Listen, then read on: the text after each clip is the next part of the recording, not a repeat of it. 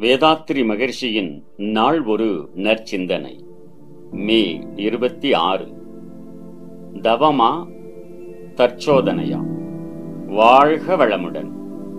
கேள்வி தவம் தற்சோதனைக்கு உதவுகிறதா? தற்சோதனை தவத்திற்கு உதவுகிறதா?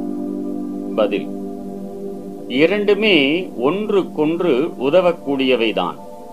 ஒருவன் தன்னிடம் உள்ள உணர்ச்சி வயத்தை கண்டறிந்து அது காரணமாக அவன் செய்து வந்த தவறுகளை உணர்ந்து அவற்றை இனியேனும் செய்யக்கூடாது என முடிவெடுத்துக் கொள்வதும் அம்முடிவை செயல்படுத்துவதும் தான் தற்சோதனை.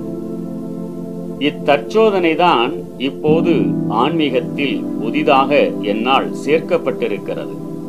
இவ்வுளப்பயிற்சி முறைதான் மனிதனை மிருக குணத்திலிருந்து உண்மையில் காரியாம்சத்தில் மீட்கக்கூடியது.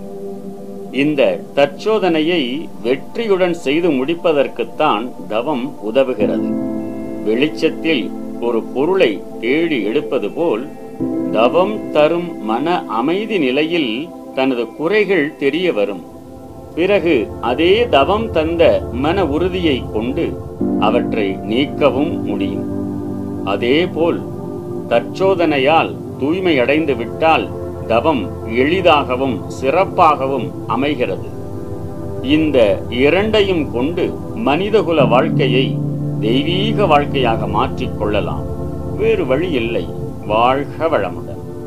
நம் கடமை அறவாழ்வின் நாட்டத்தே.